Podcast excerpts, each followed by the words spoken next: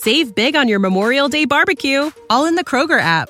Get half gallons of delicious Kroger milk for 129 each, then get flavorful Tyson natural boneless chicken breasts for 249 a pound, all with your card and a digital coupon. Shop these deals at your local Kroger, less than 5 miles away, or tap the screen now to download the Kroger app to save big today. Kroger, fresh for everyone. Prices and product availability subject to change. Restrictions apply. See site for details. What's going on, everybody? Happy Thursday to everybody. We got a great show today. We're going to be talking 49ers versus the Rams. A couple players who tend to stand out. One of those players being Deebo Samuel. Deebo's do a do uh, big game, and he always does really well against the Rams. Uh, so we're going to talk about that. Also, Nick Bosa and what he tends to do against the Rams. But before I do that, let me bring out my co-host for today. His name, you guys know him. You guys know this guy, one of the smartest guys on 49ers YouTube. His name is Rohan. Let me go ahead and bring my guy Rohan out. But before I do, let's let's drop the funky introduction here. Are you ready? Ladies and gentlemen, please welcome Rohan to the stage. Shout out to Rohan. What's going on, Rohan? How you doing, buddy?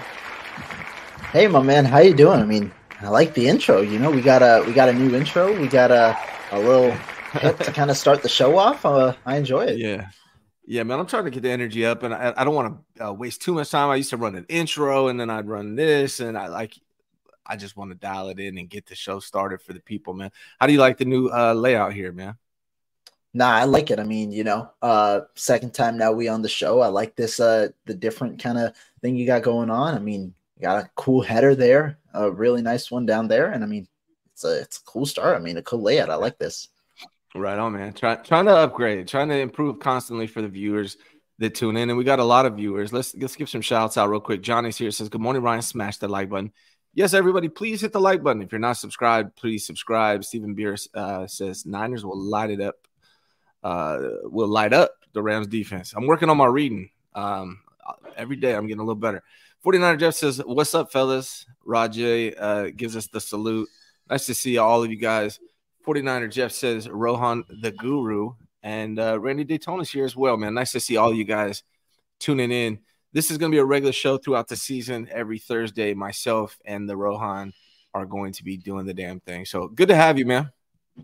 Yeah, I mean, good to be here. And I mean, boy, we got a we got a fun team to talk about. I mean, week one was went as it is. I mean, then we got week two now coming up.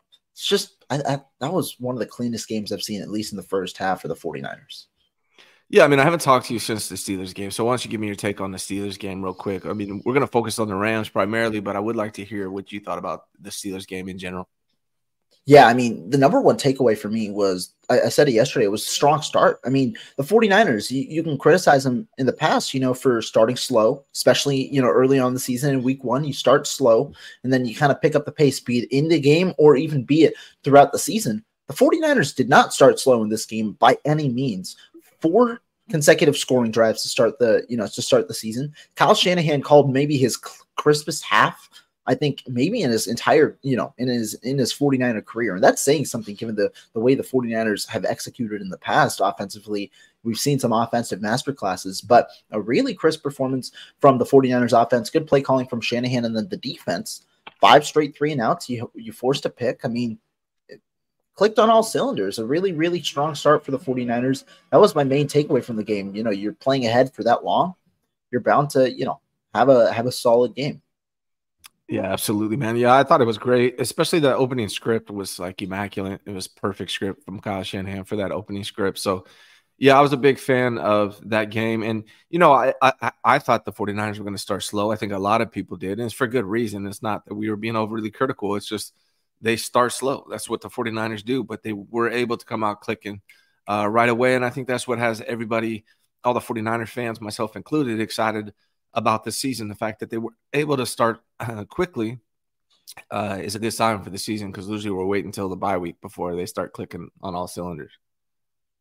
Yeah, I, I mean, I agree. I think that this is a good sign for the 49ers. Now, you obviously need to have consistency, replicate the performance week uh, week after week. But this is a dangerous start to a team that usually starts slow. This is a very dangerous start and better than I expected for sure. Yeah, man, it was great. What, what did you think of Brock Purdy, man? I think a lot of people were, or at least I was, like, you know, he played what, eight games, seven games, whatever. He's won every game he started and finished. He injured his UCL uh, in the Eagles game in the um, NFC Championship game. Went down. You know, the recovery timeline for him originally was, you know, they'd be 100% by the time the season started. But most of us, or at least myself, I thought that, uh, you know, that meant he would probably miss a game or two as he, you know, once he's 100%, he'll start playing. Uh, then when we found out he was able to participate in training camp, it was all kind of quick. I had my like reservations, like, is this guy going to be the same uh, as he was last year? Is, is he going to be 100% healthy? Um, and he came out and he looked the same. And honestly, I thought he looked better than he did last year. And the, the reason I say that is, you know, he was good last year, obviously, but and you know, he scored a lot of points last year, but he just felt more confident and he was confident before, but he felt more confident.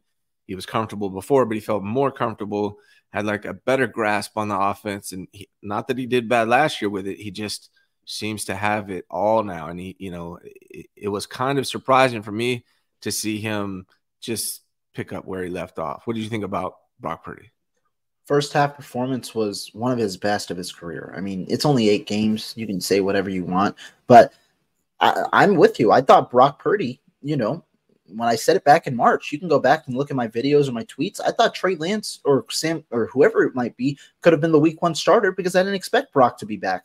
Obviously, that died down in the offseason. We saw Brock way ahead of schedule. And this game, I mean, you see some some small things that Brock Purdy continues to improve on. Things that he was good at last year and things that, you know, it's hard to maybe gauge an improvement in, but I thought that he improved on eye manipulation. There are a couple of times where, you know, he's eyeing off the safety and hitting an intermediate type of throw. And I, I thought that those kind of things allow for the crispness of the offense to continue to exceed in such a you know in, in, in the quick game because the 49ers wanted to get the ball out quick.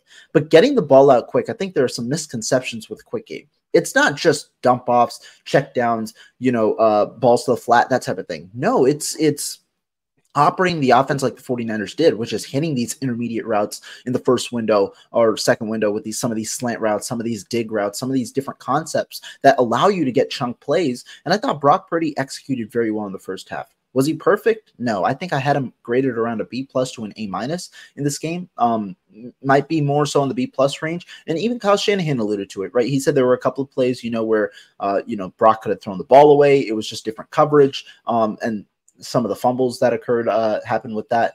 But overall, I, I, was pretty, pretty, pretty darn happy with the way Brock Purdy played, and especially coming back in Week One when you didn't necessarily know how he was going to look. You heard about the limitations in terms of pitch count uh, after the preseason and things like that. Uh, a solid, solid performance from Brock Purdy in Week One. Yeah, you know, it, and I don't know if you read the articles that came out lately. There's a couple articles that came out in regards to, I think the title of one of them was "The Deep Ball is Dead," uh, or something like that in the NFL. And then I, I, I read it, and they were talking about defenses playing, you know, two high safeties um, in the back. And, and so because they're, they're, a lot of defenses have decided, you know, we're, we're going to take away the deep threat. We're going to take away the deep ball. We're going to ha- keep everything in front of us. I think that's kind of the trend throughout the NFL. That was the basis of the article. I also think it has a lot to do with how great the pass rushers are now as well. Like if you can't, if you don't, you got to get the ball out quick nowadays against these pass rushers. There seems to be a lack of offensive line talent and a pleth like a ton surplus of pass rushing talent. So I think that combined with the safeties and the way the defenses are changing their scheme to have two high safeties and take away the deep threat is changing the NFL a little bit in regards to the deep ball being taken away um, by teams. And so for me, like I know there's a big controversy. I call Brock Purdy dink and dunk, and I didn't mean it as if he doesn't want to go deep. I just meant it as he doesn't have, uh, you know, he doesn't go deep. The reality is, like, Brock Purdy has gone over his last nine games. He has thrown the ball over 30 yards six times. He has completed two of those and he threw one interception. You know, Tua Right. on Sunday on Sunday did that same thing in one game. Right. So I think like my analysis of what Brock Purdy does well and doesn't do well, I think is correct. Um, I don't think I'm wrong about that. I think the numbers will show you that he's not going deep. Now you can people can debate like the dink and dunk thing, like whether that's how you classify that or whether you just say he doesn't go deep. However you want to word it. I don't think I was incorrect there. What I may have been incorrect about is how important it is or how necessary it is in today's NFL. What do you think about that? Do you need a quarterback that can take the top off anymore, or is that a dying talent or need or skill set? Now, this is a tough topic for sure. And to me, I think that you can think of it two ways because I also think there are overreactions to one game of football that can't be sustained over 17 games. And when when you look at a topic like this, what is the purpose of a quarterback potentially with strong traits, strong arm, uh, you know, ability to use his legs? It's the the not only the creativity but the ability to create chunk plays. When you look at an offensive drive, the ability to create chunk plays releases less pressure on your offense because you don't need as many plays that you are executing perfectly in order to score. That way, you can have less plays to that you execute well and you can still score because you're creating more chunk plays. That puts less pressure on your offense because it is tough to fully execute a play in the NFL.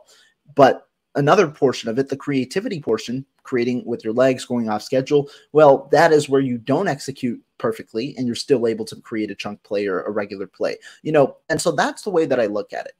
By minimizing the number of plays you need to score, you are then creating a wider margin of error for yourself for when you make mistakes because you can create chunk plays that get more yards and obviously pushing the ball downfield provides you that element.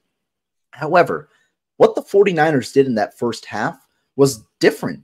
It was just perfect execution from Brock Purdy, uh, you know, uh, from good game, good play calling from Kyle Shanahan, crisp routes from the wide receivers, and hit both Brandon Aiyuk and Deebo Samuel had good games. Christian McCaffrey had a very good game. You know, it was perfect execution for a lot of it. And I mean, there's still a good amount that they can clean up, but that's why it's so dangerous because the 49ers were able to execute to that manner and they can still get better. And they were dominant in that first half. And it's not only that offensively, right? The 49ers aren't just an offensive team, they're a very strong defensive team as well. And so when it all meshes together, you're you're you're you believe you have a strong belief in your team. And this also proved in a way that maybe if the defense doesn't have a great day the offense can shoulder the load with the way that they played. If the offense doesn't have a great day the defense can shoulder the load. Those are the kind of takeaways that you take uh, that that i'm kind of thinking from game one. But also you, you do want to see that's why i'm saying consistency is important. You do want to see is this level of execution sustainable over 17 games? Because you do want more chunk plays but the other portion is the 49ers creating chunk plays just in different ways than one may anticipate a chunk play normally to be created.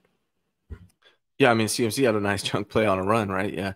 No, I think, it, you know, there's a lot more involved with this too. Like, for instance, Patrick Mahomes faces two high safeties, and that's why he dinks and dunks more. He keeps it underneath. Brock Purdy, Jimmy Garoppolo don't face that yet, right? They and the reason why is teams don't feel like they need to play that kind of coverage against Brock Purdy and Jimmy Garoppolo. So they're keeping everything underneath, but they're doing it against teams that are stacking the box and preparing for underneath. They seem to be getting wide open regardless, though, and that's you know speaks to the credit of Kyle Shanahan, how he's able to dial up guys wide open, even though the coverage is designed to, you know, attack everything that's underneath, and he still is able to find success with it. So it would be better. Obviously, I think it would be better if teams felt like they could get like Brock could take the top off, I think that would be better um, because then they would have to at least respect it.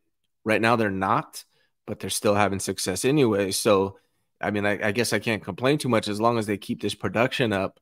It seems to be more than enough. I, I guess I wonder, like, what happens when the 49ers face a team that goes up quickly on them or that is able to have success against the defense and they're playing from behind and they need to score quickly. Maybe that's when we're going to see the need for it. So I know a lot of people were frustrated with my dink and dunk take, and hey, I understand if you if you look at it as an insult I was just kind of trying to analyze Brock Purdy's talents and his weaknesses. And I've said over and over again, I think Brock Purdy's talents is far outweigh his weaknesses. Uh, there's a comment in here that I'd like want to talk about, Johnny. Like this is something like, and you know, Johnny, you and I agree about a lot of stuff. But says he's talking to Melvin. Says I'd rather play mistake free with an average arm than a great arm and take down risks. Right? I, agreed with that 100. percent But I think the ideal situation is to play mistake free and have a guy with a very talented arm, because it's not also it's not just the deep ball the uh, arm strength comes in uh, to play. It's also tight window throws, um, those 10, 15 yard out routes, those type of things. Brock Purdy seems to have a lot of his yeah. success on the on the intermediate throws, but they're in breaking routes in the middle usually. Right, he's not hitting the 15 yard out because that requires arm strength. You got to get it out there quickly. But again, so far it's it hasn't stopped him from having success. So maybe it's fine. Um, but I just thought it was interesting. Now, I was really impressed with Brock Purdy, and as a fan myself, I, it feels good to have um, an offense, a quarterback that you don't have to worry about. With Jimmy, I was like constantly stressing on what is he going to do. I would anticipate a turnover coming every time. Like it, Jimmy was really good. If the first look was open and he could just drop back and get it out. Um, after that, that's when he kind of got scary. With Brock, I don't feel that way, and so I feel like that's the improvement that we had with Brock Purdy. Plus, he can create off script if you know he feels pressure, all that good stuff. So yeah, I'm happy with Brock Purdy right now. We'll see how the season goes. We'll see how far he can take it. Uh, I wanted to ask you something. Um, I did post on Twitter that if Brock Purdy wins a Super Bowl, it would be hard to write a better movie script than that. Um, I mean, could you imagine a guy going from Mr. Irrelevant, last pick in the draft, to actually winning the Super Bowl within two years? And then you have the UCL stuff in between. I mean, it'd be absolutely remarkable. What do you think the chances of that happening for the 49ers this year? Um, I've said this publicly, and mm-hmm. I would love the story, but I've said this publicly. And despite a very strong week one performance, I'm not exactly sure how much my stance changes when it comes to the playoffs. In, in a way, I'm just going to have to see it and have myself be proven wrong. But I, I've said that I don't believe the 49ers are going to win a Super Bowl in 2023. I don't think that, and, and I've said before that it also stems from the quarterback. And I don't want to knock Brock Purdy that much after a strong performance like mm-hmm. the way that he had. But I've made the argument before of the rookie contract, uh, you know, rookie quarterback contract and why that's successful, but you also need a very strong rookie quarterback contract option. And I, I'm still, you know, we're still getting there with Brock Purdy. And the issue is he's a very solid quarterback. Don't get me wrong, but you do wonder whether those limitations that Brock Purdy has will ultimately thwart the final step for the 49ers. And there's a very, very small line between, you know, the final step and what Brock Purdy is able to accomplish. Because the 49ers got to an NFC championship game. The issue is when you're talking about winning a Super Bowl, it's not getting there. It's not even getting to the NFC championship game, right? It's it's you got to be able to pull the whole thing down.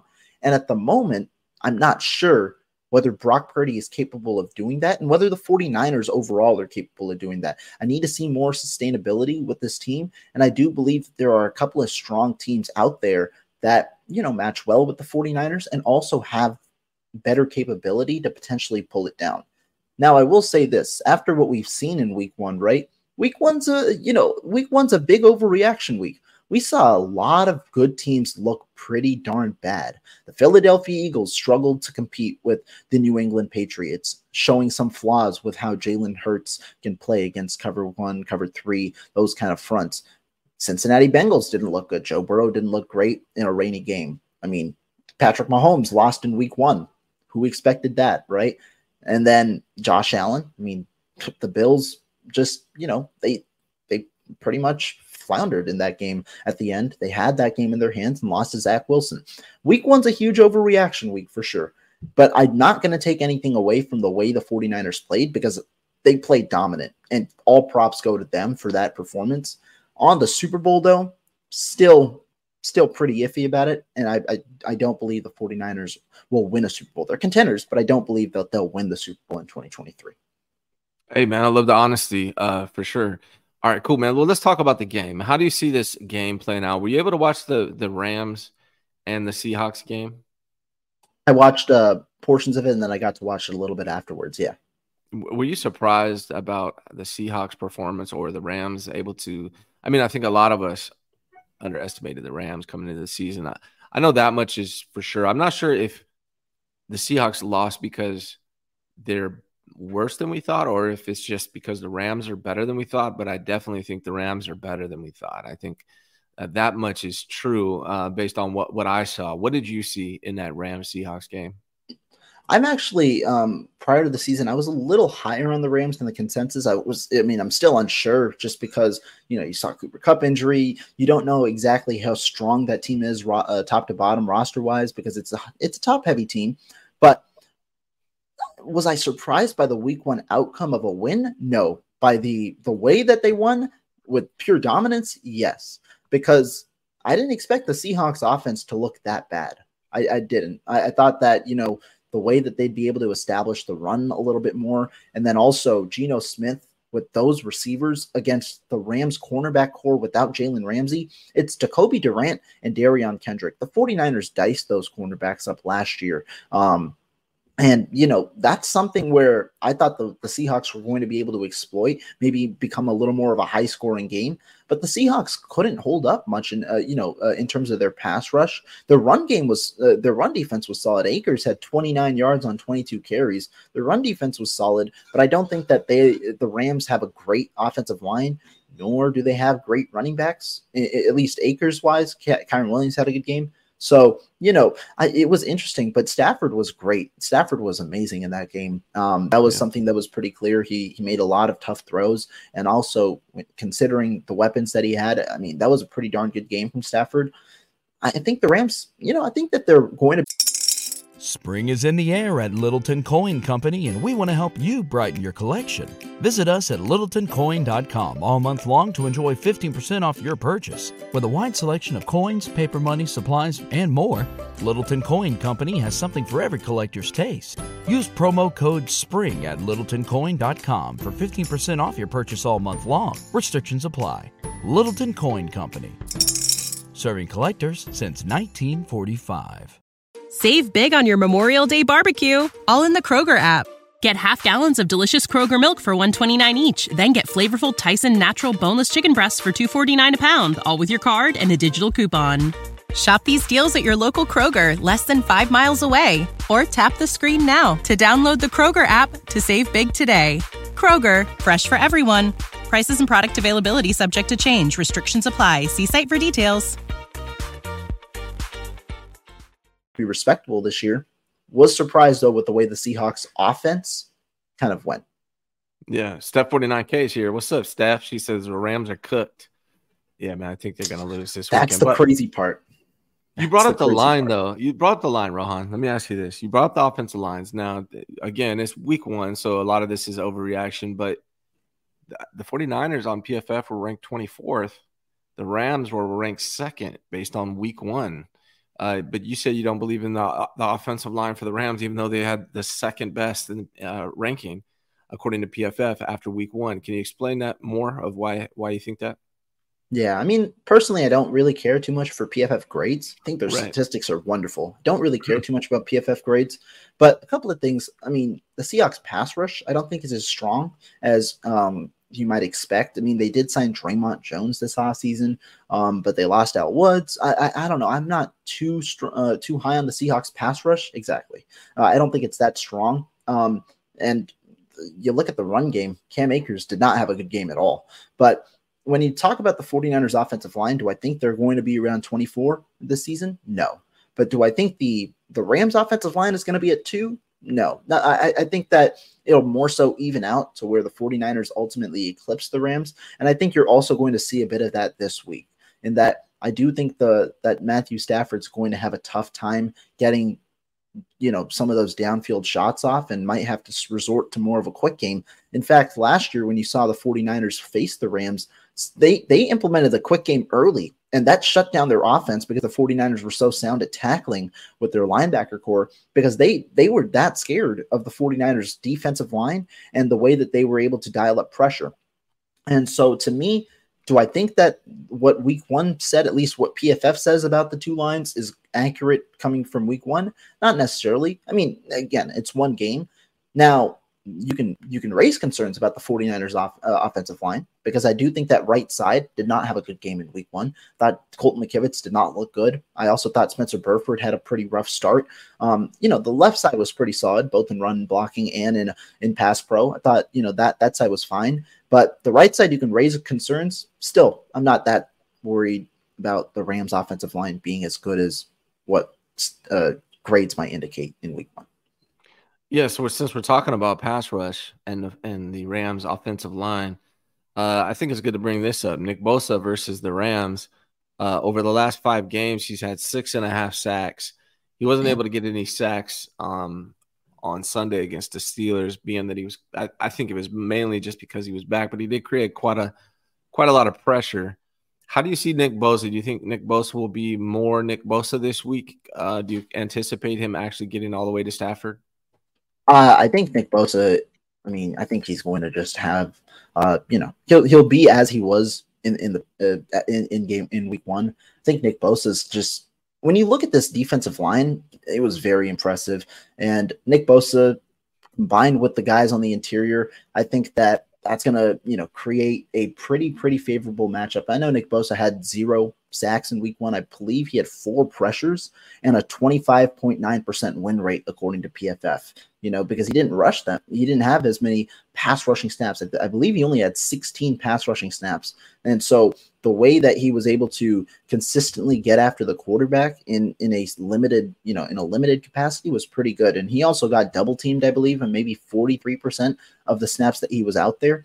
This week, probably, you know, you get a little more snaps, but I think the 49ers are going to be a little more creative now with Nick Bosa. You saw him primarily line up on the outside in this week, but you've seen them in the past, you know, move him to the interior, move him, maybe even create those five D defensive line fronts. Eh, you, will see him, I think, be a little more creative and move to both sides.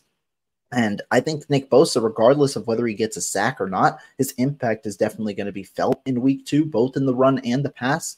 And you're going to see another pretty, probably pretty dominant output for the 49ers uh, with their defensive line. Now, the Rams, like I said, they might operate with a quick game, just not let Stafford try and get hit as much, which might just lead to a lot more open field tackling and a lot more punts and quicker drives and things like that, or more longer drives for the Rams in trying to get a touchdown.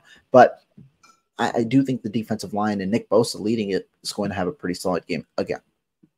Yeah, I think what we're going to see this year compared to last year is it's not going to just be the Nick Bosa show by himself. Now he's going to create, uh, he's going to get his obviously, and but he's I think he's also going to create opportunities, and he has before. But I think now Drake Jackson is a lot better than people anticipated. I think he's going to have a great year. Uh, Javon Hargrave and Armstead are creating pressure up the middle.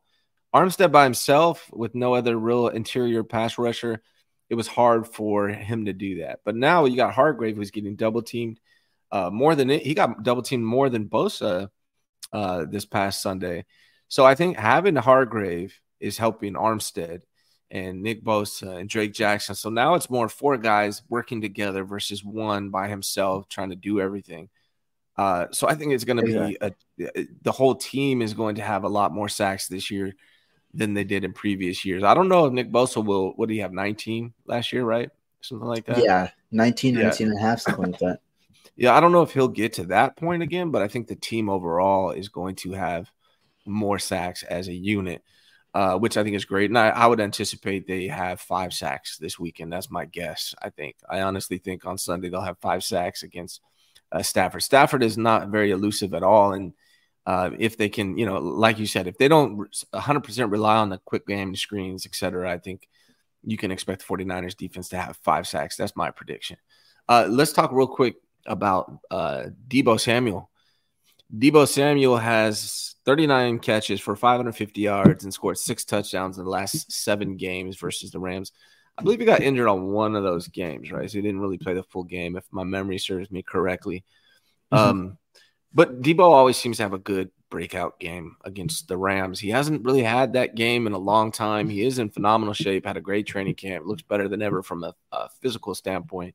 Do you anticipate Nick Bosa being Nick, or excuse me, Deebo Samuel being Deebo again this Sunday? Do you think you could possibly get a breakout game from him?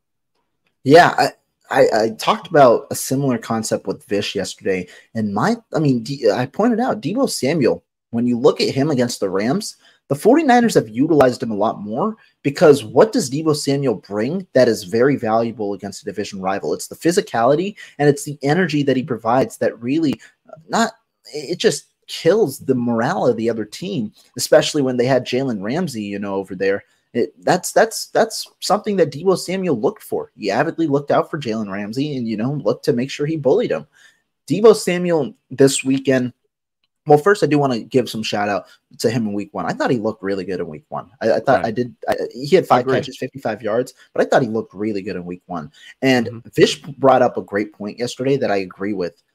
I don't know if we're going to see the Deebo Samuel Rams game that we've seen in the past just because of how dominant the 49ers offense is. The 49ers goal isn't to just hit one receiver. The 49ers goal is to spread their wealth out and find the open matchups, uh, you know, create those favorable matchups like they did in week 1, which resulted in a lot of output for Aiyuk, a lot of output for Samuel and a lot of output for McCaffrey. I think it's going to be a similar game plan and if the 49ers have their way, they're going to spread the wealth again rather than maybe um, Deebo Samuel having the breakout game that people might assume he want uh, people might want him to have. But I mean, I, am definitely never going to count out a Deebo Samuel huge game against the Los Angeles Rams. Yeah, I man, it's always possible. I, I think you're right. Like a lot of time, these games that I brought up, th- this is in the past when they didn't really have CMC. And I think CMC has definitely uh, taken away from. I don't want to say value because I'm, I'm not devaluing Deebo, but he does a lot of things that Deebo used to do, and now they have CMC mm-hmm. for that. So I think he's his numbers overall will probably come down in general uh, it seems like they have ever since CMC got here, and I think it's going to continue to be the case now that they have CMC. Um, but like you said, they have a ton of talent, skill positions. 49er fans know this. You got Aiyuk, Deebo, Kittle, uh, CMC. Uh, who am I missing? Those guys are the main four, right? Uh, so it, it's like right. pick your poison, and I think the 49ers have the ability to attack either way with those guys. Talk to me about Brandon Aiyuk, man, and uh, the changes that you've seen in the growth in his career and how he's looked uh, last year and now this year. Yeah, I mean, Brandon Aiyuk is just, he's a guy who we've known is going to just have this ascension, and it's starting to really, really come. You know, Brandon Aiyuk was the lone, uh, you know, week one receiver with over 100 yards and two touchdowns, NFL offense or NFC offensive player of the week the accolades are starting to come. The recognition is starting to come for Brandon Aiyuk, but we knew the talent has been there. It's just now he's getting more confident within himself. He's becoming, you know, he's becoming fully polished as a receiver in all aspects. You see him continue to block. You know, the energy and the culture fit of Brandon Aiyuk was perfect. This is probably one of Kyle Shanahan's biggest hits in his career with the 49ers, understanding he was the 25th overall pick. But when you look at it, the one main gripe that I had with Brandon Aiyuk in the past was making those significantly tough catches that cemented him as a wide receiver one that you see a lot of other receivers making. He had the athleticism in the past. He's had the route running capabilities in the past. He also has the best hands on the team, but you saw him sometimes not be able to come down with some of those tough catches, those back shoulder throws and things like that. Well, that wasn't the case in week one. Brandon Aiyuk caught all eight of his targets, but the big one was that second touchdown over Patrick Peterson, where he really mossed Peterson on a nice back shoulder ball from Purdy, keeping both feet in bounds, you know, being able to uh, to haul in the catch, making sure that it was a touchdown. I mean, a really good play. And uh, we've, I'm sure you've heard it. That play was the least, you know, it was that play was the play that was least possible to be completed in every pass in the NFL in week one. It had a 16.5% chance of being completed.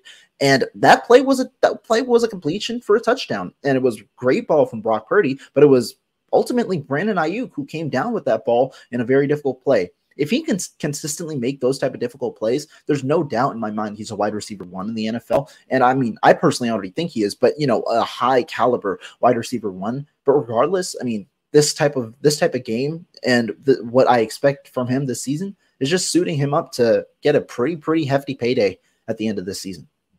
Well, talk to me about that real quick. Do you you're pretty you're on top of this cap stuff. Is Brandon Aiyuk going to play himself out of the 49ers or do you think there's an option for them to retain Brandon Aiyuk? I absolutely think there's an option for it. Now, um, their willingness to do it, I think that's the better question because obviously a deal for Brandon Aiyuk is going to be a long term deal. And I mean, I, when you look at numbers wise, right, it, it won't make a big difference in 2024 because he's a guy who has a fifth year option. So it's a, eh, let's say it's a four year deal for Brandon Aiyuk. It's going to essentially be a five year full contract at with the fifth year option added on, and his his cap hit likely decreases in 2024. The big question though is the years after that, right? Where you likely can't shoulder two significant wide receiver um, contracts. You know, and the benefit of having that fifth year option and adding the extra year is maybe you can show you can you know create a contract where the first two years aren't as big cap wise, similar to how Nick Bosa has an $11 million cap hit and then a $14 million cap hit this year and next year, because next year's year one of the extension. The first two years don't have to be as high cap hit, so you can shoulder in 2025 him and Deebo Samuel. But Brandon Aiyuk's like extension likely means that barring you know a a pay cut from Deebo Samuel, likely means Deebo Samuel will not be here. Now, the questions around D- Brandon Aiyuk were is he going to be a good fit in this offense with Brock Purdy at quarterback? That's very, very clear. Brandon Aiyuk is going to get his own and he's going to, you know, turn himself into a top receiver. Now, the 49ers, the critical decision they want to make is you understand how valuable receivers on rookie contracts are and how not easy, but how many nowadays are coming out of the draft do they want to instead flip Aiyuk for draft capital, understanding they could easily get at least a first round pick for him and potentially draft his replacement on a cheaper deal? Or do they want to continue to try and extend this window and pay Brandon Aiyuk with the understanding that Deebo Samuel likely does not return either following the duration of his contract or he gets traded prior to his last year? Me personally, man, I would. I mean, this is no knock on Deebo. I really like Deebo, but there's nobody on the team that can do what Brandon Aiyuk does. Now, uh, in respect to Deebo, D- Deebo does some things that no one else can do. He's like CM, like a CMC, but like a run somebody that'll run you. It's like if CMC would was running guys over. He doesn't really do that, but Deebo will. He'll run through and run over you. But that being said, I think you can get by with a lot of things uh, without a lot of things that Deebo does with CMC. But I don't know how you replace what Brandon Aiyuk does, at least with anybody on the roster. And I guess you could roll the dice on a rookie and see if you can get that from them and hope you can get that from them. But Brandon Aiyuk literally does everything that you want from a wide receiver, like including like practice, training camp, off season, his grind, like anything you go on from a, a, a, wide receiver one Brandon Aiyuk gives you. And I think it's going to be really tough to replace and scary. I don't think that person exists on the roster right now. Um, so it makes me uncomfortable thinking about losing Brandon Aiyuk. But uh, yeah, real quick, man, we got some uh, I want to pay the bills 24 seconds, and then we'll be right back and we'll preview more of this game. Give me one, give me 24 seconds, guys. What's going on, guys? This is Ryan Hensley, man. Just wanted to remind you that I am a real estate broker and mortgage lender in the state of California. If you're thinking of buying or selling a home anytime soon, please reach out. If you go to the details in the description, you can schedule an appointment with me by clicking on the link. I would love to help you and your family. Please reach out. Now back to the show. All right, Rohan. So look, the 49ers play the Rams on Sunday. How do you see this game playing out, big picture? And we'll, we'll dive into more of the details, but how do you see it playing out? Big picture, dominance. Um, I honestly don't believe that. I think, like, that's why I fired out a tweet yesterday talking. Uh, I saw the line at eight and a half points. And that's why I said it was astounding. You know, you're talking about a team that just came off a 13 to 30 to 13 win on the road against a division rival they're coming home and now they're eight and a half point favorites. That just showcases how strongly not only you know local media but also the entirety of you know the entirety of the world views the 49ers they're they're coming on the road in this game and they're favored by that many points because people expect a blowout for the 49ers. And unfortunately, when you look at the 49ers and the Rams, the 49ers have consistently had their number. It's Kyle Shanahan having, you know, the edge on Sean, uh, on Sean McVay, but it's also just the way that they match up. When you look at the way the 49ers have been able to defeat the Rams, they've been able to neutralize Aaron Donald, who still gets his own every game, but they've been able to neutralize him enough while also, you know, incorporating the entirety of their team, utilizing the quick game, getting the ball out, and getting their playmakers in space. It's the similar, it's a very similar game plan to the one that they normally operate, and it just works to perfection against this team. They have their number, and they've been able to consistently, you know, game plan and execute against the Rams. when you look at the the, the majority of this team, I, I just don't see how the Rams are going to have a great matchup in this one. The defensive line, I think, smothers the offensive line, and we'll get into more of that. But my main answer is dominance. Yeah, I think the 49ers win this one um, pretty easily. I think I have the Rams scoring more than most people. Uh, you know, I, I posted my score prediction already, and people are like, what? And like, people get mad about everything. But I had 31 23 49ers. Okay. I have the Rams scoring two touchdowns and three field goals, and people thought that was way too much. And I, hey, maybe it is. Maybe I'm wrong. Um, but I was really impressed with Matt Stafford, man. He looked like Stafford from the Super Bowl year, the year that he won the Super Bowl. That's what Matt Stafford looked like to me. He looks fully back, fully healthy. He looked like the Matthew Stafford from two years ago. So I think they're going to be effective, especially with these young wide receivers. Um, again, I have the 49ers winning. What did you think of the receivers? I mean, I'm, I drafted Cooper Kupp third overall. Uh, and now he's on IR. That was really dumb of me. I didn't do my research, but I still won my matchup. Shout out to Steph for 49K because we I, we just played each other week one. Oh. I was oh. able to get the W. Shout out to Steph. Um, but yeah, we'll see. I'll see you next time, Steph. Uh, but anyways, that's without Cooper Kupp. He's on the IR, and the, the the Rams look really good from the passing game. Stafford had over 300 yards. I think it was like 320, something like that. Um, he didn't score a lot of touchdowns. That's because they got to the goal line with the passing yeah. game and then they ran it in from like to two yard line like three times. Uh, but I overall, I think Matt Stafford looks great, and those young wide receivers that they have over there uh, look good as well. So I got them putting up 23 points. What do you think about that prediction? I, I do think that um, my prediction will likely include a little less for the Rams. I, I, I like what they have, and I think Matthew Stafford is very good. I just think that this is an ultimately a completely different matchup than what the 49ers had, or sorry, what the what the Rams had in week one. I, I don't see how the uh, the Rams offensive line is going to contain this 49ers front. And we saw Steve Wilks be aggressive early in the game. I, I, don't know the exact blitz rate, but he he was aggressive. He blitzed a little more uh, early on than he did later in the game when the 49ers had a comfortable lead. I, I, think that if you see the aggressiveness that the 49ers are going to play with, barring any unexpected, you know, uh, coverage busts, it's going to be hard because they're going to smother the Rams early, force them to uh, into deep passing situations, and then utilize their defensive line to get there. And when you talk about the Rams' young receivers, they're talented. I think Puka Nacua um, and Tutu Atwell, you got a really good speed threat in Atwell. You got also a pretty solid option, uh, a more physical body in Puka Nacua. But Atwell, the issue with him, I, I do think, I, I, wonder how he'll play against this defense, a press man kind of defense, especially if he goes up against Charvarius Ward, because he's smaller. Uh, I, I, wonder how well his press releases are going to work against a guy like Charvarius Ward, who is pretty, pretty well experienced in that press man type of scheme. It, it's more so when you play the off coverage against a, a, speed threat like that, when you allow him to operate, that's where you might see some of the bigger gains for Tutu Atwell. Puka Nacua, another solid receiver there. But I, I, don't know if the Rams are just going to be able to move the ball as well as they can, understanding what the 49ers have up front versus the Rams offensive line. Yeah, I anticipate Stafford passing. I think he's mm-hmm. going to have 45 passing attempts on Sunday. Yeah, I wouldn't I wouldn't be surprised. Yeah. Yeah, I really think that's what's going to happen because I don't think their run game is effective.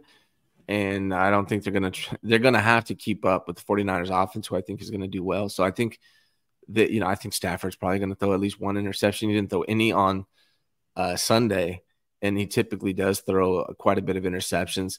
I think the 49ers defense is going to get some of that. So I, I predict that Matthew Stafford is going to throw one interception but he's going to pass 45 times because he's they're going to be desperate to put up points. And I think they I think they're going to score more than 49er fans think, but again, I could be wrong. I thought the Steelers game was going to be close and that that didn't work out either, so we'll see. I know we have a super chat in here from 4 Life Niner who says, "I'll give you my score for the game when we win." Thanks, man. That's really bold of you. Uh, shout out to um, you for giving a super chat on Vish's Channel. Again, I can't get super chats until like November. Um, yeah. So if you guys want to give them out, give them to this man. You got to go to his channel and watch in order to do so. And Rohan, we made the the a, a big mistake today. You know what it was?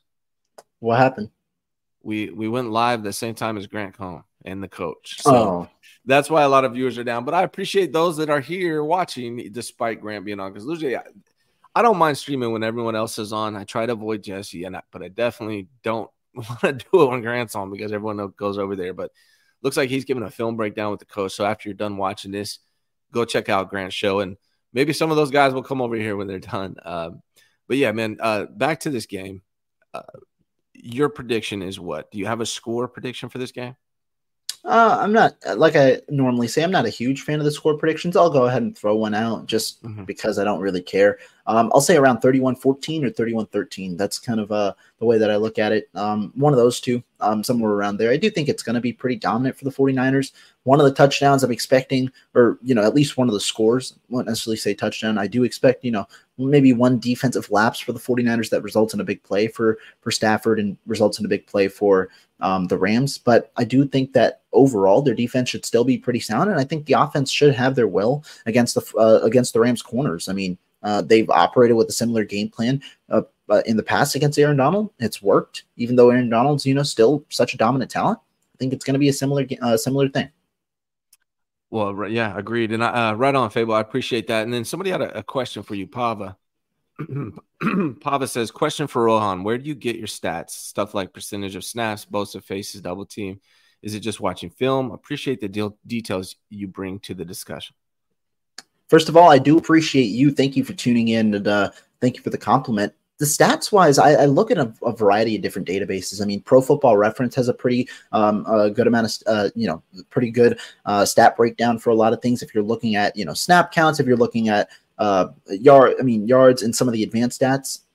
PFF, I mean, I I'm not the biggest fan, like I said, of PFF grades, but their database with the amount of information that they have is phenomenal. And um, for work, I have a subscription there as well. And then you can look at, you know, some other uh, sites. Football outsiders has dvoa and things like that where you can um, involve there. You can also look team rankings. I think they have some stats as well if you're looking i, I kind of look there more for time of possession kind of things and things like that. But i think there are a lot of good sites out there that you can involve for football stats. I try and com- uh, you know combine different different areas when i'm doing my research and try and see how it matches with the film that i'm watching to substantiate what i'm saying yeah, thank you. Rohan is actually a computer. If you guys didn't know, he is a robot. He, this guy knows everything.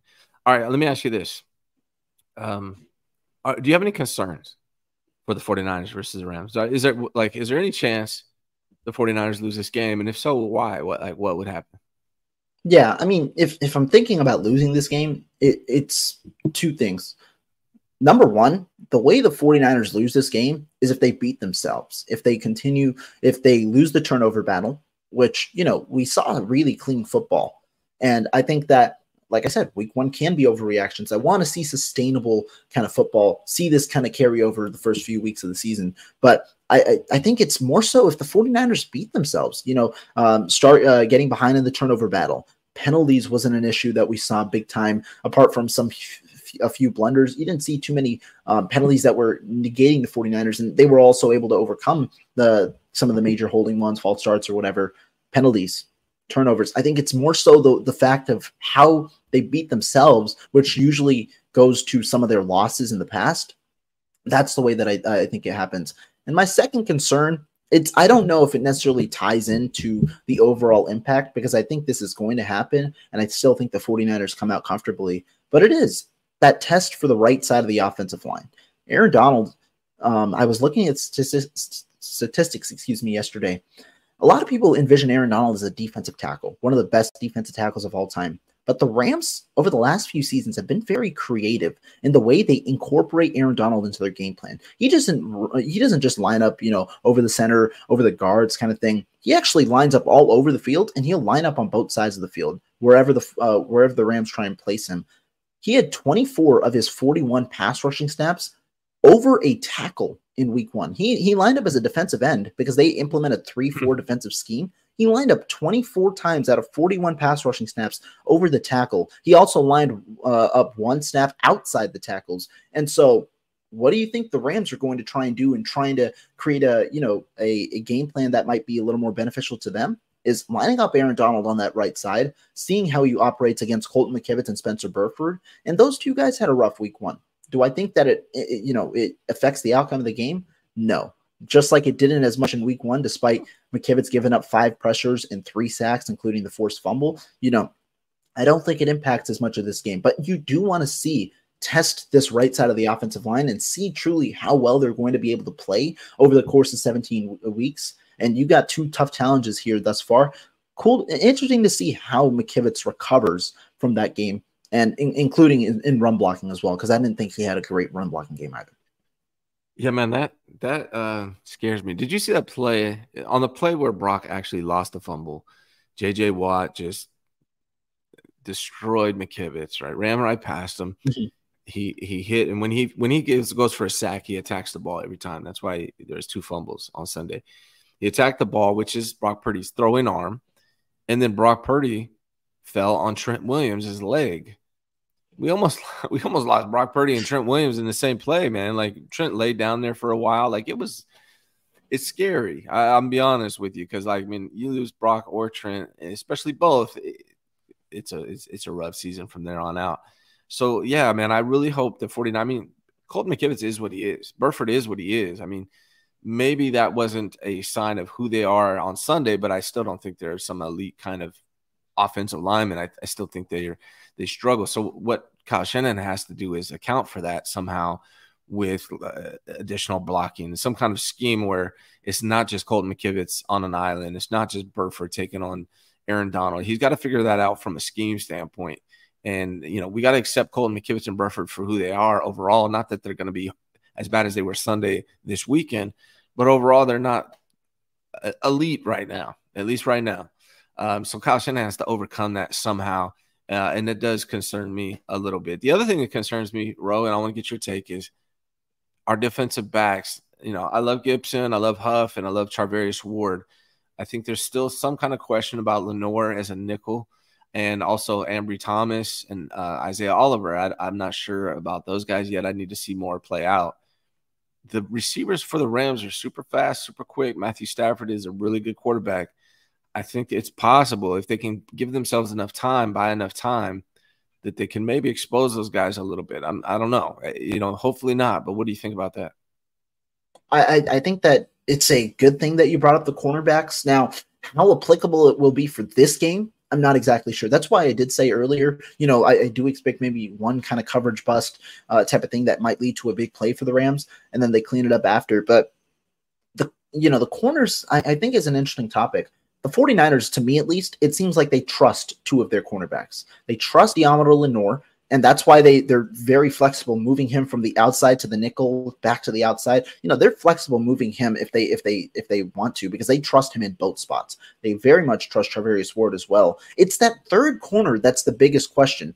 It's Ambry Thomas who did not have a great game in week one. Uh, you know he also got pulled for um, uh, Isaiah Oliver you know, and that's where you see Oliver kind of playing in the nickel in the second half, Lenoir kind of moving over to the outside. Thomas is a guy who you're going to you're going to want to see, you're at least going to want to see from one of them.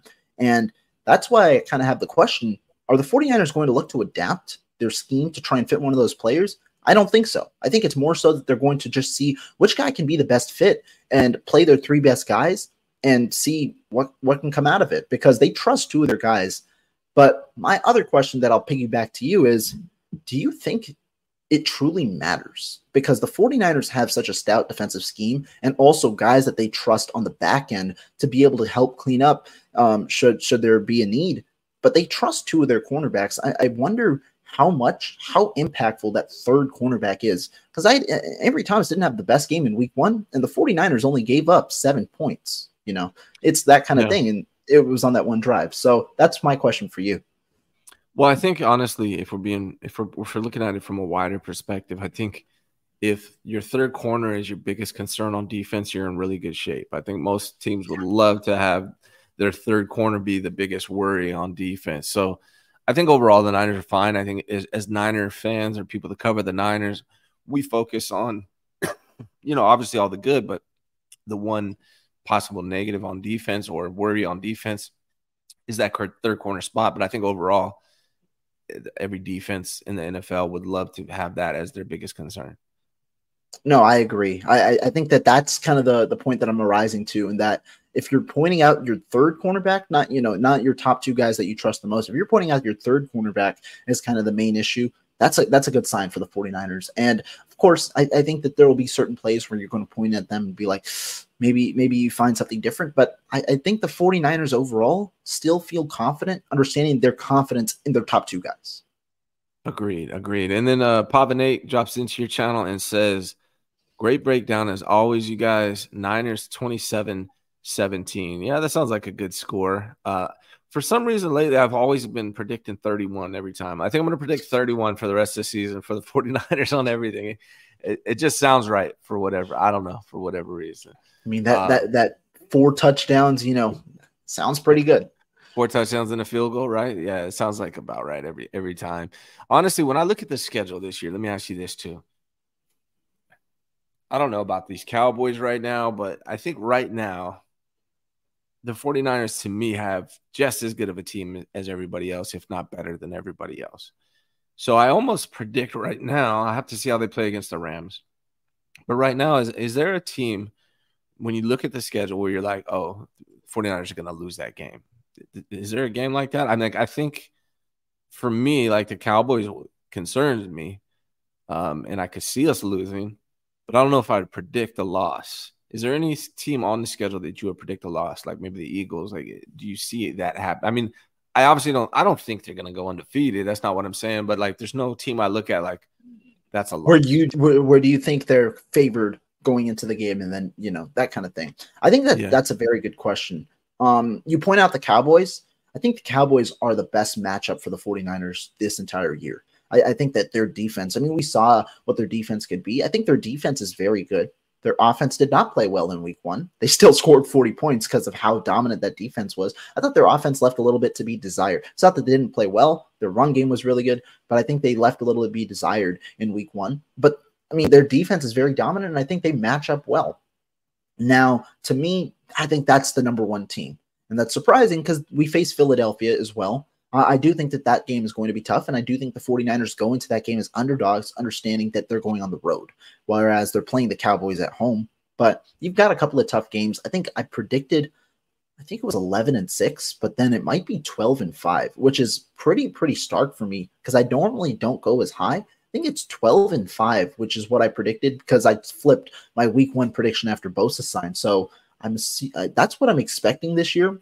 So you you know I'm still predicting five losses, but as for the game where you're kind of thinking where I'm going to peg as a loss, I think I'm looking probably Dallas is probably the toughest one. Uh, uh, Philadelphia is there. The one that I'm might you know might have to change now that I was thinking about from before was uh, the Seattle one. You know, Me too. I, I had Seattle losing. losing to Seattle on Me Thanksgiving, too. but well, I, I want to wait and see. Want to wait and see how Seattle goes. And I, I mean, I make my predictions every single week. Um, and so mm-hmm. we'll see where it goes. But that one was, uh, you know, an interesting one where I'm not as confident in their offense right now, but we'll see how it continues to go. Agreed. Uh, real quick, David Sir asked when will Luter be back? He's on uh, IR, so he has to wait till week five before he can be activated. I don't know if he will be though. Honestly. Is he still on IR or is he on pup? He might be. I think he's on pup. Um, Either way, I don't think they four. ever activated. Yeah. Either way. Um, yeah. Yeah. You're right. Yeah. I think it is week four. Uh, I think you're right. It's it's on pup. You're right. That is correct. Um, but he does have to. He, he, has to sit through the first four weeks regardless. Um, so, if we're being honest, um, I don't envision Darrell Luter playing this year. It's a redshirt year, just like they did with Kalia Davis. Yeah, that's what I'm saying. Like even even though he'll be able to hit the, he'll probably hit the practice squad is what's going to happen um, after he comes off of pup and you know they might activate him if they need him later on in the year, but I don't think they anticipate that right now. Um, so yeah, I yeah. think yeah, Rohan's right. Is, you know, if everyone stays healthy at the corner position, they're they probably won't ever activate him. Um, and then the last, David asked, "Do you think we can win a Super Bowl with the two on the right side, or should we use the forty plus available in cap and twelve draft picks to trade for a lineman?" I'll, I'll ask, answer first, and then I'll let you uh, respond. Go um, for it. Can they win a Super Bowl? Yes. Um, it, I, yes, I believe I, I, believe this team can win the Super Bowl. It's it, a lot of stuff would have to go right, right? Um, you know, every, all, all, three facets of this team would have to play well. They would all have to stay healthy. Um, they'd have to get a jump on people early in the playoffs. Uh, mm-hmm. And Kyle's going to really have to scheme up protection. It's going to have to be his number one priority. He can't just leave Colton McKivitz on an island against elite pass rushers because – it could be a disaster uh, for Brock Purdy. So can they? Yes. Uh, I wouldn't trade for an O lineman right now. That's the problem with doing it right now is tough because the 49ers run game is, is, is actually pretty complex. Uh, and I feel like it, it would be a tough ask to just trade for a lineman and insert him now and expect him to understand the offense. I think that would take some time, and you kind of need the offseason for that. So that's why I was hoping they would have drafted Dawand Jones, which is what I said. But hey, what do I know? Um, but yeah, no, I, I, don't think they will do anything about it. I think they're going to ride with who they got.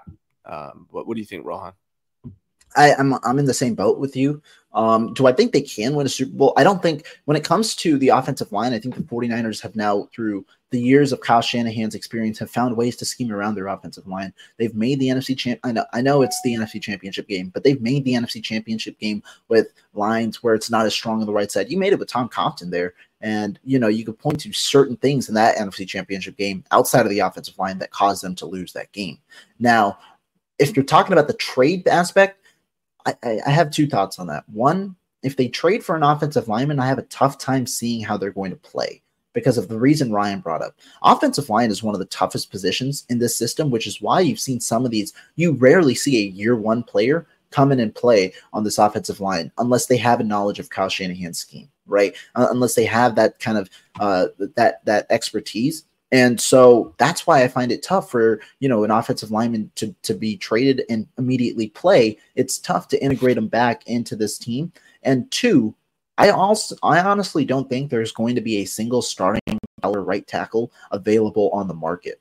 Because while teams understand they can tank and things like that and you know uh, sell high on assets offensive linemen you rarely see them get traded at least good level offensive linemen. You rarely see them get traded just because it's such a scarce position that when and also the the offensive lineman, it's not like their prime kind of disappears once they turn past 30 for a lot of them because it's not a position that always requires as much athleticism because you can be a stout offensive lineman without elite level athleticism and things like that. And so I think teams will rather keep their offensive lineman and try and build around that offensive line for a young quarterback or for whatever, you know, as they continue their rebuild. That's why I don't think an offensive line, it's hard to trade for an offensive line.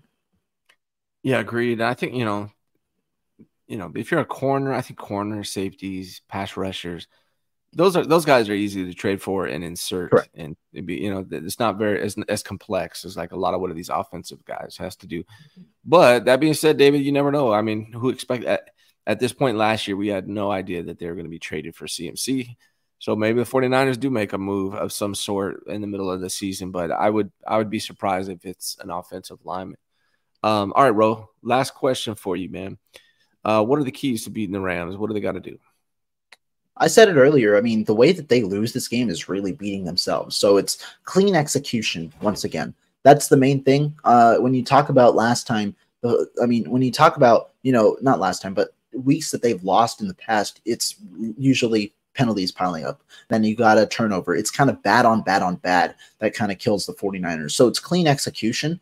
Um, uh, other keys to beating the Rams is, can, you know, that smothering pass rush. I think that that truly, this is a game, and we saw this, I believe, in week three of last year.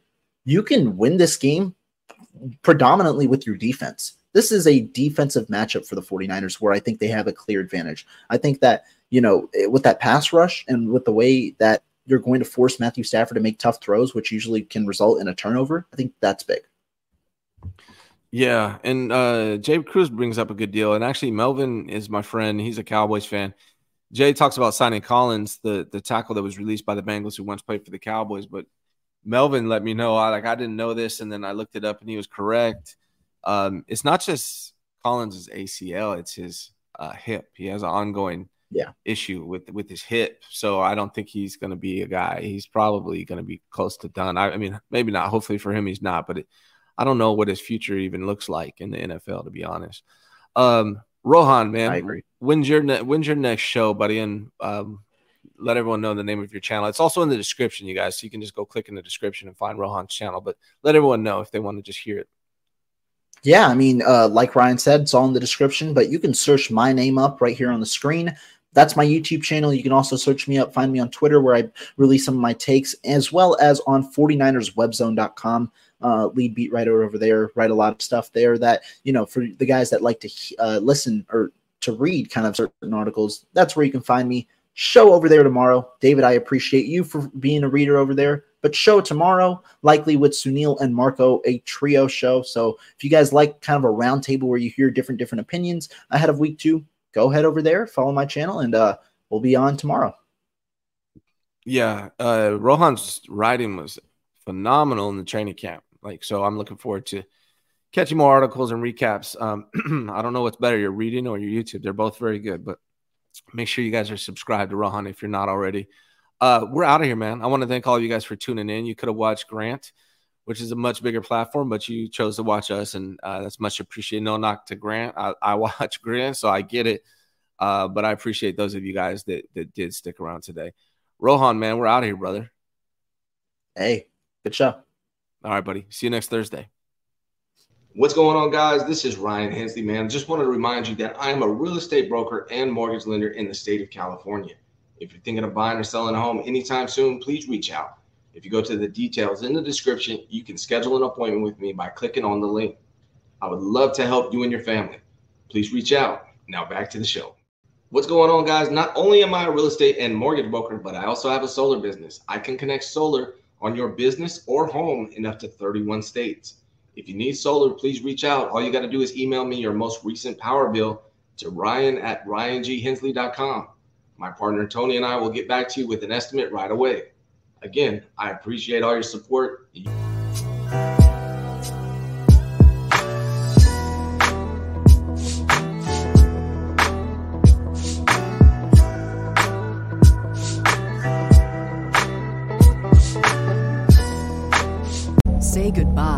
Your credit card rewards. Greedy corporate mega stores, led by Walmart and Target, are pushing for a law in Congress to take away your hard earned cash back and travel points to line their pockets. The Durbin Marshall credit card bill would enact harmful credit card routing mandates that would end credit card rewards as we know it. If you love your credit card rewards, tell your lawmakers hands off my rewards. Tell them to oppose the Durbin Marshall credit card bill. Save big on your Memorial Day barbecue, all in the Kroger app. Get half gallons of delicious Kroger milk for 129 each, then get flavorful Tyson natural boneless chicken breasts for 249 a pound, all with your card and a digital coupon. Shop these deals at your local Kroger, less than 5 miles away, or tap the screen now to download the Kroger app to save big today. Kroger, fresh for everyone. Prices and product availability subject to change. Restrictions apply. See site for details.